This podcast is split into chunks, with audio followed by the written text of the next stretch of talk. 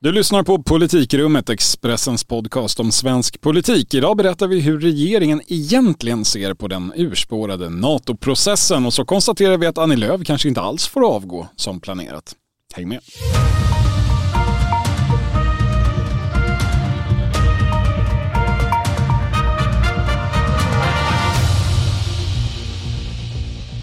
Det är tisdag den 17 januari och politikrummet är tillbaka på rätt tid igen. Jag heter Viktor Bartkron och med mig som alltid Thomas Nordenskjöld. Hej! Hallå, hallå.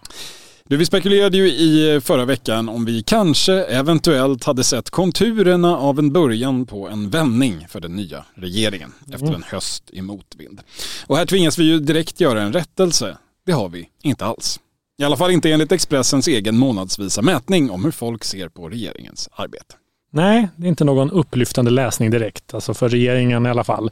Alltså andelen som tycker att regeringen gör ett bra jobb är nu nere i 32 procent. Alltså då slår man ihop då ganska bra och mycket bra, 32 procent, inte så många. Medan då hela 59 procent tycker att eh, regeringen gör ett dåligt jobb. Alltså, och det gapet där har då vuxit lite grann sedan förra månaden till regeringens nackdel. Dystert alltså. Ja, ska man hitta något positivt eller i alla fall kanske mindre negativt eh, för eh, Lag Kristersson så är det väl att det fortfarande bara är 45 procent som tror att en socialdemokratiskt ledd regering skulle göra ett bättre jobb. Och det borde med andra ord finnas en hel del personer som är osäkra och går att vinna tillbaka om man kan säga så. Ja, eh, men då mer oroande kanske eh, för regeringssidan är ju att missnöjet bland de egna ökar. Alltså tre av tio högerväljare tycker att regeringen gör ett dåligt jobb. Och bland sverigedemokrater, sverigedemokratiska väljare så väger det ju nu i princip jämnt mellan de som tycker att regeringen gör ett bra respektive dåligt jobb. Men det som är nytt här i den här mätningen är att missnöjet bland moderater, moderata väljare ökar. Alltså, var, de var ändå rätt nöjda i december i den mätningen, men nu är det drygt två av tio eh, M-väljare som tycker att regeringen gör ett dåligt jobb. Och tyvärr för regeringen så måste vi meddela att den här mätningen är i sin helhet gjord efter beskedet att man ska avskaffa danstillståndet. Ett besked som gladde väldigt många annars inte kanske överlyckliga eh, medlemmar i de mer liberala regeringspartiernas ungdomsförbund. Ja, men den breda allmänheten var kanske inte så engagerad i den frågan, trots allt. Eller så har de bara inte hunnit förstå eh, betydelsen än. Eh, å andra sidan så har mätningen inte hunnit fånga in effekterna av Johan Perssons praktik på en pizzeria i Västerås igår. Eh, otroliga bilder, stark viral potential, mycket god stämning eh, där. Eh, vi får se om det ger något i nästa mätning. Jag känner att den här eh, grejen med arbetsmarknadsministern på praktik kan bli något av ett hemligt PR-vapen för regeringen. Kanske. Ja, alltså någon sorts game changer skulle de ju eh, behöva i alla fall. Alltså EU-ordförandeskapet. Kanske någon annan än den också. Ja. Ja, om, ja, kanske faktiskt. Men vi får se. Alltså EU-ordförandeskapet kommer ju om inte annat ge Ulf Kristersson mycket publicitet. Alltså, men han har ju redan varit med överallt den senaste tiden nästan eh, utan att det har hjälpt. Alltså, både de två stora morgontidningarna har fått intervjuer med Ulf Kristersson i, eh, i regeringsplanet, eh, klassiskt grepp och, och även jag har även noterat att Kristersson är med i TV4s Nyhetsmorgon i princip varje dag. Men alltså det man annars kan säga, så inom Moderaterna fanns det ju rätt liksom stora förhoppningar inför valet att Ulf Kristersson skulle funka så bra i rollen som statsminister. Det här var någonting man pratade ganska mycket om. Och han, för han ansågs väl aldrig liksom vara skapt för oppositionsrollen, men, men som statsminister var han då klippt och skuren sa man. Alltså, här tror jag att det, liksom är, det är, här måste man ge det mer tid. Eh, eh, och han sägs ju älska att vara statsminister. Det är någonting som alla pratar om runt omkring honom, hur underbart han tycker det. Men, men lite är väl känslan att det är liksom upp till bevis nu. Ja, um, det har ju blivit något av ett hån det där. Eh, till och med att han skulle uppskatta uppdraget så mycket. Jag tror väl att det, just det är väl kanske inte nödvändigtvis negativt efter alla år av muttrande eh, under Stefan Löfven och Fredrik Reinfeldt framför allt. Denna, detta ständiga martyrskap. Eh, även Göran Persson var ju ganska bra på att gnälla, i alla fall i början av sin tid. Eh, mm. Men om man ska vara lite allvarlig, vad, vad regeringen ser ju naturligtvis de här siffrorna och, och, liknande siffror. Vad gör man för analys av det egentligen? Vad, ja, viftar alltså, man undan det eller ja, men, springer jo, man runt som yra höns i panik?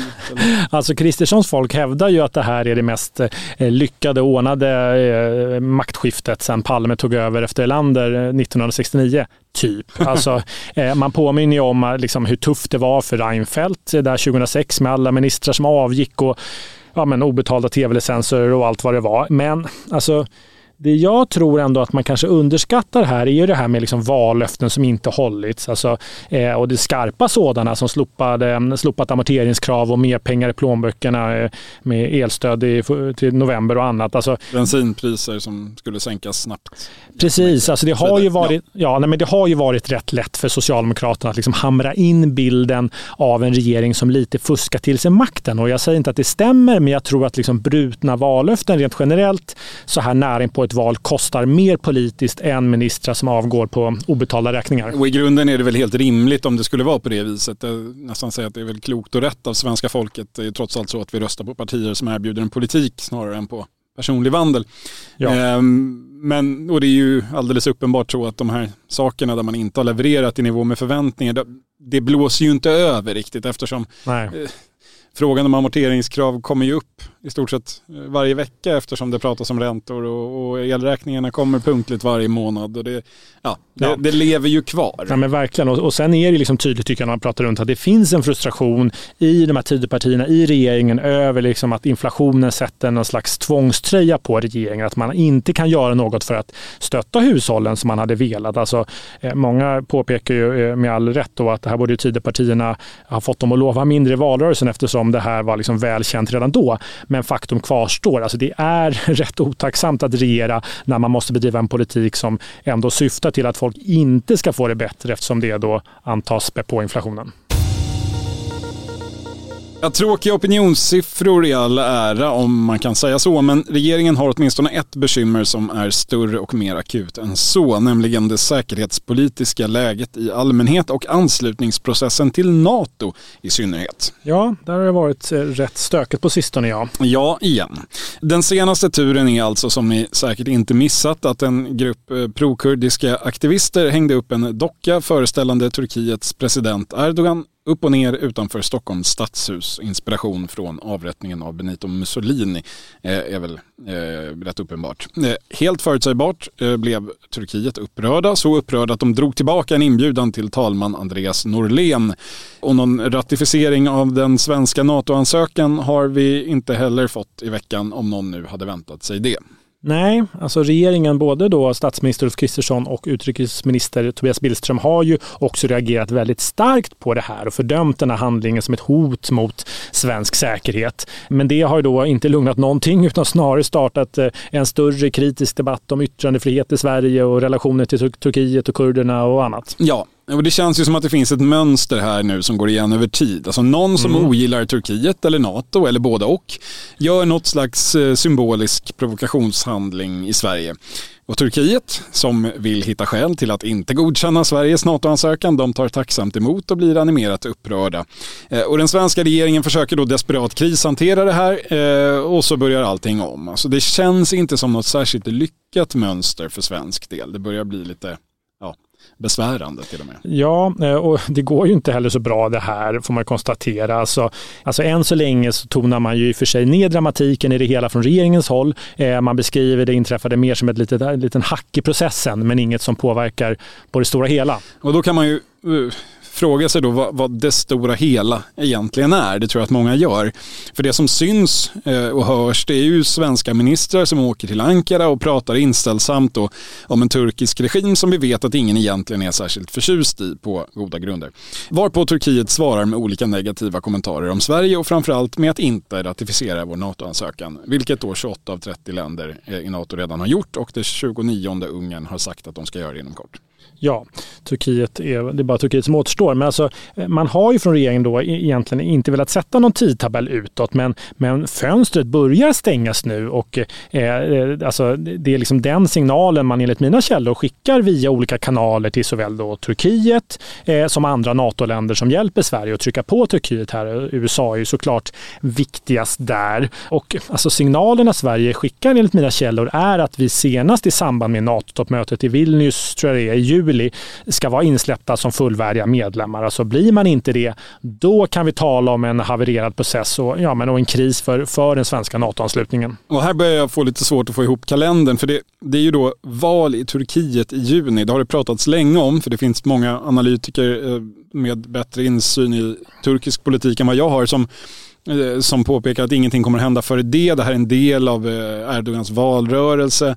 Eh, efter det så kanske, och då låter ju juli som ett väldigt optimistiskt scenario för det ska ju i så fall, tänker jag, hinna processas formellt i ett nyvalt parlament och mm. liknande. Mm. Jo men så är det. Alltså, sen beskrivs det ju från UDs och regeringens håll ändå som att den här alltså processen och samtalen med Turkiet går bättre än, än mediebilden är nu. Alltså, det är ju viktigt att komma ihåg här också att alltså, att föra Sverige in i NATO är ju Tobias Billströms hela arbetsbeskrivning. Alltså, det var därför Kristersson utsåg honom. Det är hans och regeringens högsta prioritet, säger man ju. Och Kristersson som ju själv mm, är mycket intresserad och ändå också mer kunnig, skulle jag säga, utrikespolitiken, hans företrädare var, valde ju honom av just den anledningen. Alltså han ansågs rätt för uppdraget att bryta ner det turkiska motståndet. Ja, eh, kanske är det då därför som han har varit så starrig här på sistone, om vi kan säga så.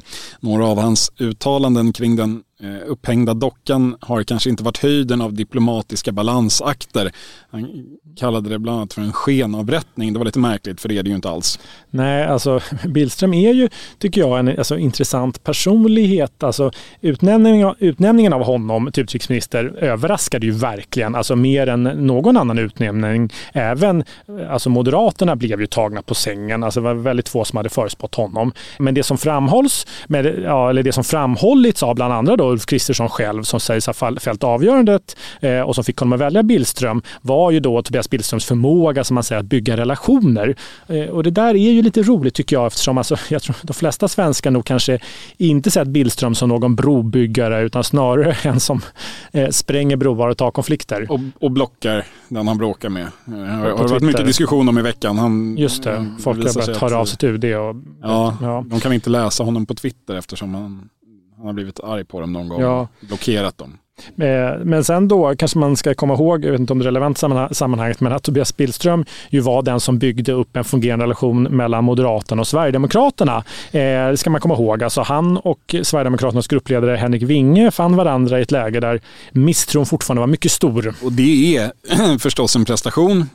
Partipolitiska relationer är aldrig lätta, men trots allt så föreställer jag mig ändå att det mentala och kanske framförallt intressemässiga avståndet mellan Moderaterna och Sverigedemokraterna är aningen kortare än det mellan Sverige och Turkiet i säkerhetspolitiken. Men, eh, ja, ja jo, men det är en nivå till kan man säga. Ja. Eh, men alltså ska man tro kretsen runt Tobias Billström så går relationsbyggandet med Turkiet ändå bra, trots hela dock-incidenten. Alltså han och den turkiska utrikesministern sägs ha funnit varandra och turkarna sägs ha lättare att ta honom än Ann Linde. Alltså, nu ska vi för sig komma ihåg att även Ann Linde tyckte att de här mötena med den turkiska utrikesministern gick bra. Ja, alltså det vore ju det vore ju lättare att tro på sånt här om det någon gång kom en liknande signal från det turkiska hållet. Det gör ju sällan det. Mönstret i den här processen är ju att Sverige, eh, vare sig vi företräds av Ann Linde eller Magdalena Andersson eller Tobias Billström eller Ulf Kristersson. Sverige säger att det går bra och det går framåt. Eh, sen kommer Turkiet och säger att Sverige i princip är en terroriststat. Eh, och den utifrån sett största förändringen på senare tid är väl att eh, Erdogan nu säger sig vilja ha 130 terrorister utlämnade istället för 30 eller 40 eller vad det var för några veckor sedan. Så det, eh, det, det, inte, det, det finns ingen direkt symmetri i den här eh, Nej, den beskrivningen är, av nej, vad som händer. Nej, men, den är lite svår ja. att se. Men, alltså, men annars, alltså min bild är att man från regeringens sida räknar med att Sverige kommer vara eh, fullvärdiga medlemmar, i alla fall fått besked om att vi ska bli det från Turkiet senast i sommar. Och eh, den här nya terrorlagen som träder i kraft här framöver under, eh, till, framåt försommaren tror jag sägs ju vara en nyckel här. Alltså den var ju på gång oavsett det här, men regeringen har tidigare lagt så att den ska träda i kraft i juni tror jag man har sagt nu och istället för juli som det var först var sagt. Och, det liksom, tror man blir betydelsefullt här då eh, för att ge Turkiet något slags förkläde när de accepterar oss i utbyte mot några amerikanska stridsplan eller hur ska man förstå det? Ja, något i den stilen kanske. Mm. Men på hemmaplan då, det, alltså, det, det, är ju väldigt högt tonläge just nu och de senaste dagarna på kultur och ledarsidor. Många är väldigt kritiska till regeringens hantering, till hela Turkietaffären, hela upplägget. Men partipolitiskt är det väl ändå fortfarande ganska tyst bortsett från lite glunkande från Miljöpartiets Märta Stenevi som kanske inte är världens tyngsta röst i den här typen av frågor. Nej, och man, alltså man kan ju inte se några tecken på någon egentlig politisk konflikt här då. Morgan Johansson är ju kritisk och tycker regeringen ska sluta fjäska och ha mer is i magen och det tycker tycker egentligen många andra också tror jag. Men, men, faktum är ju att Socialdemokraterna drog igång den här processen och det hade med all sannolikhet, eh, sannolikhet inte låtit särskilt annorlunda om Morgan Johansson eller Ann Linde varit utrikesminister. Nej, eh, vi känner ju igen strategin. Sen är det möjligt att eh, Tobias Billström har höjt tonläget i, i samma skala, eller hur man ska uttrycka det. Men det är ju också ett faktum att förhandlingarna med Turkiet fortfarande leds av samma man eh, som under den förra regeringen, nämligen en socialdemokrat. Ja, alltså Oskar Stenström som ju var Magdalena Anderssons statssekreterare och eh, som Kristersson valde att behålla som en nyckelperson i den här NATO-processen och anställd då i regeringskansliet. Det var ju ett av de första beskeden som Kristersson kom med där efter valet. Och, eh, det var nog ett rätt smart drag, eh, inte bara för att det liksom antogs kunna underlätta själva processen utan även för att det fick Socialdemokraterna att även fortsättningsvis vara djupt investerade i den här processen. Alltså med, med tanke på att både Morgan Johansson och Peter Hultqvist inte direkt gjort sig kända som några varma NATO-förespråkare eh, så kan det nog ha varit eh, klokt. Ja, alla sitter i samma båt. Sen får vi se om den flyter även efter NATO-toppmötet i juli. Då, då. Ja. Just nu pågår vår stora season sale med fantastiska priser på möbler och inredning. Passa på att fynda till hemmets alla rum, inne som ute, senast den 6 maj. Gör dig redo för sommar. Välkommen till Mio. Hej, Synoptik här. Visste du att solens UV-strålar kan vara skadliga och åldra dina ögon i förtid? Kom in till oss så hjälper vi dig att hitta rätt solglasögon som skyddar dina ögon. Välkommen till Synoptik.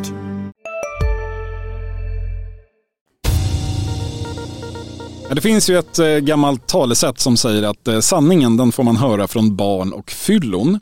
Det ligger ju något i det, men jag brukar lägga till en grej där. Att sanningen får man höra från barn, fyllon och avgångna politiker. Ja, avgångna politiker tenderar ju i vart fall att rätt ofta säga mer intressanta och kanske även mer sanningsenliga saker än eh, när de är aktiva politiker. Ja, nu har ju Annie Lööf inte riktigt avgått än, men hon har i alla fall varit avgående längre än de flesta, eh, snart ett halvår. Och i söndag så var hon med i SVTs program som passande nog heter Min sanning. Eh, och då blev det faktiskt intressant, inte bara personligt utan också politiskt. Ja, men det tycker jag. Alltså fascinerande att se tycker jag och höra henne reflektera över sin politiska karriär och förvandling då som hon gjorde under den karriären och genomgick. Alltså hon var ju så ung när hon tog över.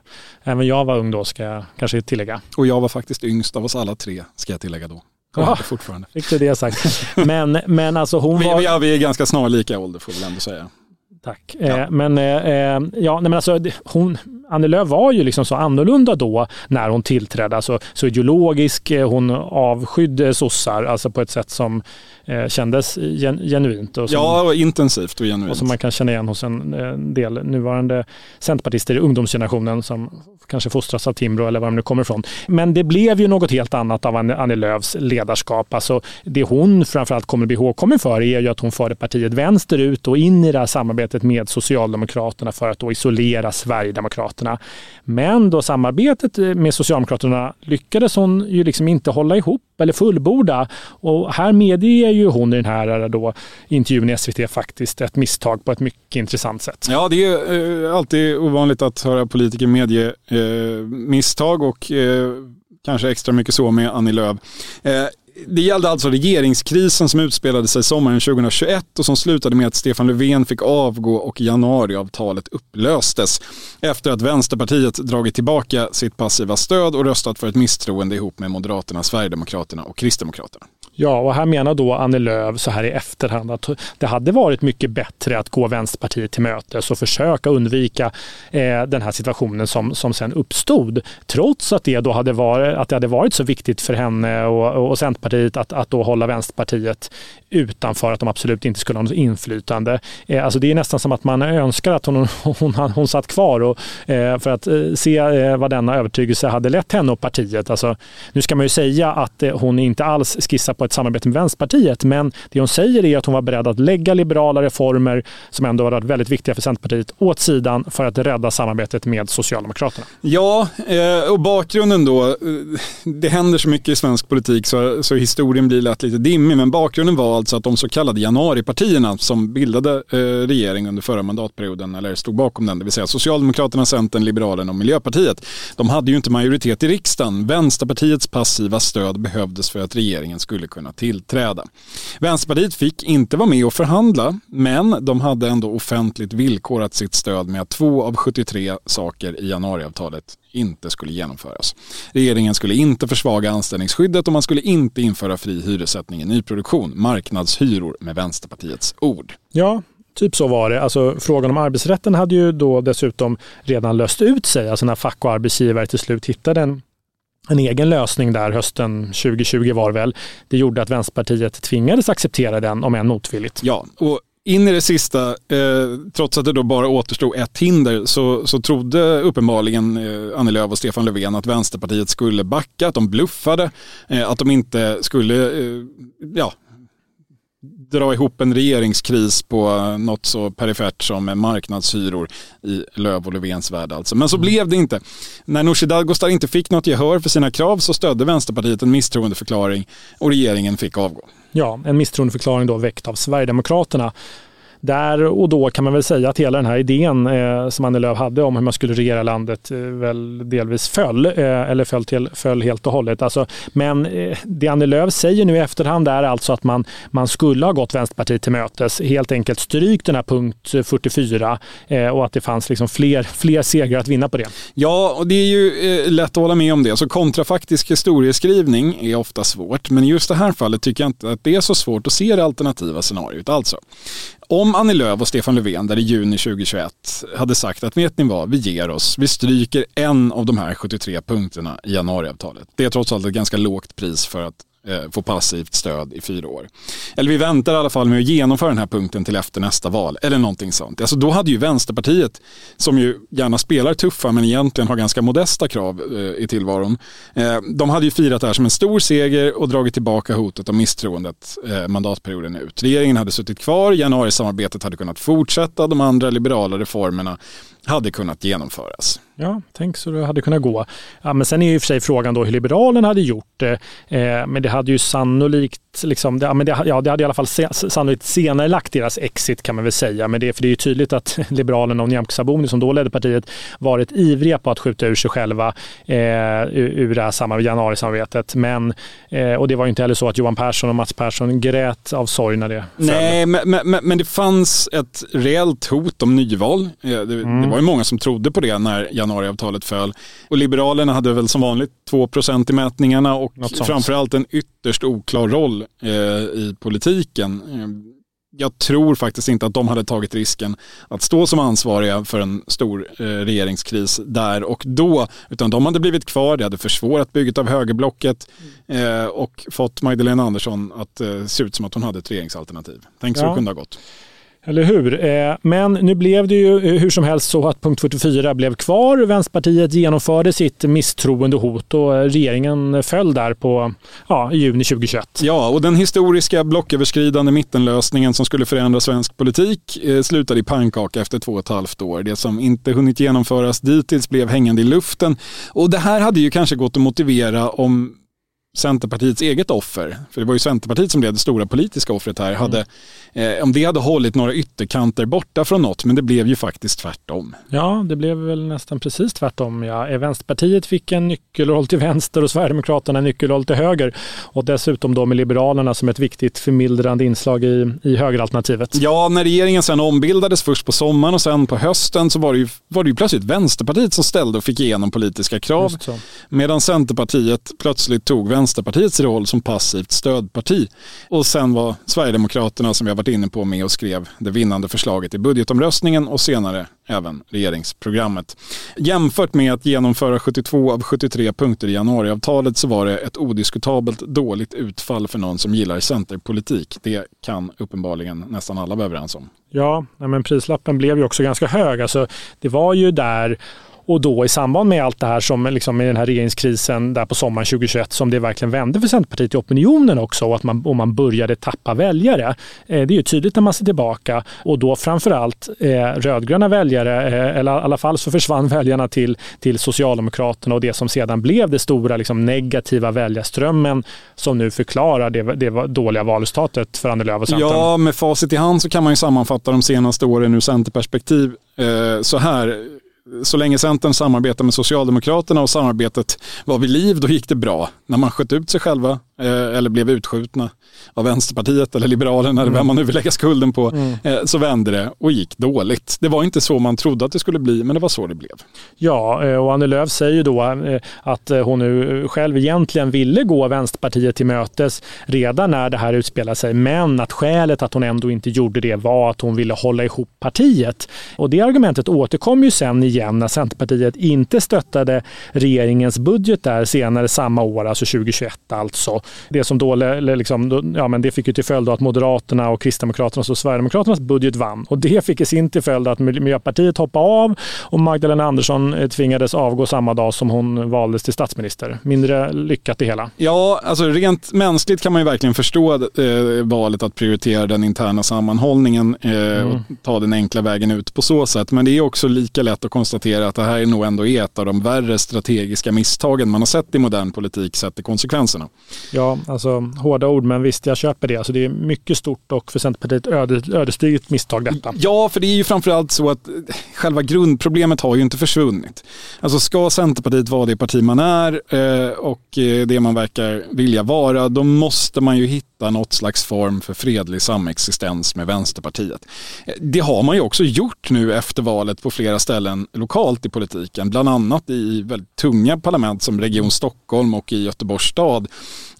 Det, där det nu är rödgröna styren där Centerpartiet antingen är direkt inblandade eller indirekt inblandade. Man har hittat konstruktioner där, där Vänsterpartiet och Centerpartiet ändå kan verka mot ett gemensamt mål. Mm. Det, det, är ju dit det lutar. Det går inte ja, att komma runt det. och det är väl många som tror att det hade blivit så även nationellt om Magdalena Anderssons sida hade vunnit valet och fått två mandat till eller vad det nu hade krävts. Eh, eh, men eh, ja, till slut i alla fall via några omvägar kanske. Men jag vet inte, alltså det känns ju också känns ju också som att det hade varit svårt att få till. Alltså, det hade väl kanske blivit en sån här klassisk uppgörelse med massa sidavtal och som alla tolkar på mm, olika sätt och ingen riktigt begriper. Förutom då Socialdemokraterna som hade fått behålla makten. Ja. Men, nu, men nu blev det inte så och allt det Centerpartiets fel? Är det din slutsats här Viktor? Ja, det är dina ord, men det, det, det, man kan konstatera och det som är relevant framöver det är ju att på det nationella planet så sköt Centerpartiet upp en internt jobbig sak i några år. Det gav kortsiktigt god stämning kanske, eh, ja. i alla fall om man ska tro Annie Lööf då. Eh, men det kostade förmodligen ett par procentenheter i valet och en fem sex ministerposter. CSRD. Ännu en förkortning som väcker känslor hos företagare. Men lugn, våra rådgivare här på PWC har koll på det som din verksamhet berörs av. Från hållbarhetslösningar och nya regelverk till affärsutveckling och ansvarsfulla AI-strategier. Välkommen till PWC. Och framförallt kanske Istället för att hantera den här ofrånkomliga jobbigheten som ett växande parti med stort politiskt inflytande, då kan man hantera det mesta. Mm. Eh, så kommer man nu att få hantera det som ett litet parti någonstans i riksdagens utmarker. Det kan inte ha varit värt det. Nej, och nu blir det då upp till Muharrem Demirok att försöka lösa ut det här. Ja, eller blir det det? ja, alltså det är ändå eh, lite så att man undrar faktiskt, alltså intervjun med honom i Agenda där i söndags. Alltså då fick han ju frågan om han, eh, då, det här som har uppmärksammat jättemycket med att han har skallat två personer på 90-talet, eh, då under gymnasietiden och eh, senare under när han pluggade som student. Då, att han, då fick han ju frågan om han använt våld några fler gånger utöver det nu kända, de här två kända tillfällena eh, som han dömdes för och då var ju svaret nej. Alltså där fick man verkligen känslan att han där och då satte hela sin politiska framtid på spel, kan man väl ändå säga? Eller? Ja, Vad säger du? jo, det känns som att Centerpartiet eh, nu är ett litet nytt vittnesmål från en helt havererad partiledarprocess. Ehm, jag säger inte att det kommer, men Demirok är nog ganska unik om han är åtalad och dömd för 100% av sin samlade våldsanvändning i livet. Vilket han nu alltså har gjort gällande och ja, väl pantat en hel del trovärdighet i då, Ja, den han liksom- hade kvar. Eh, höll på här igår kväll och smsade lite centerpartister och frågade om det här och i, i partiet tycks man utgå från att han inte eh, kan vara så dum att han ljuger här. Alltså han måste ju ha väntat sig den här frågan eh, om det här har hänt vid flera tillfällen. Men ja, vi får väl se. Alltså, frågan känns i vart fall inte helt utagerad. Nej, det återstår fortfarande drygt eh, två veckor till extrastämman där det är tänkt att eh, Muharrem Demirok ska väljas till partiordförande. Vi får se om det blir så och blir det inte så så blir det ju väldigt spännande att se hur Centerpartiet hanterar en sån situation. Alltså ska stämman ställas in och allt börja om?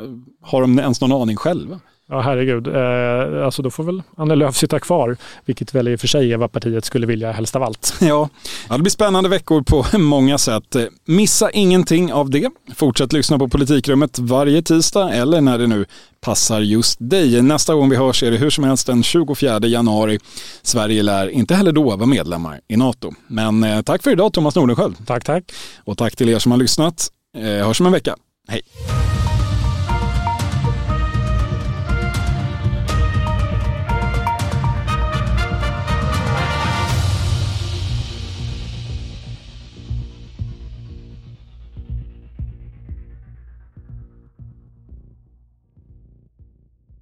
Du har lyssnat på en podcast från Expressen. Ansvarig utgivare Klas Granström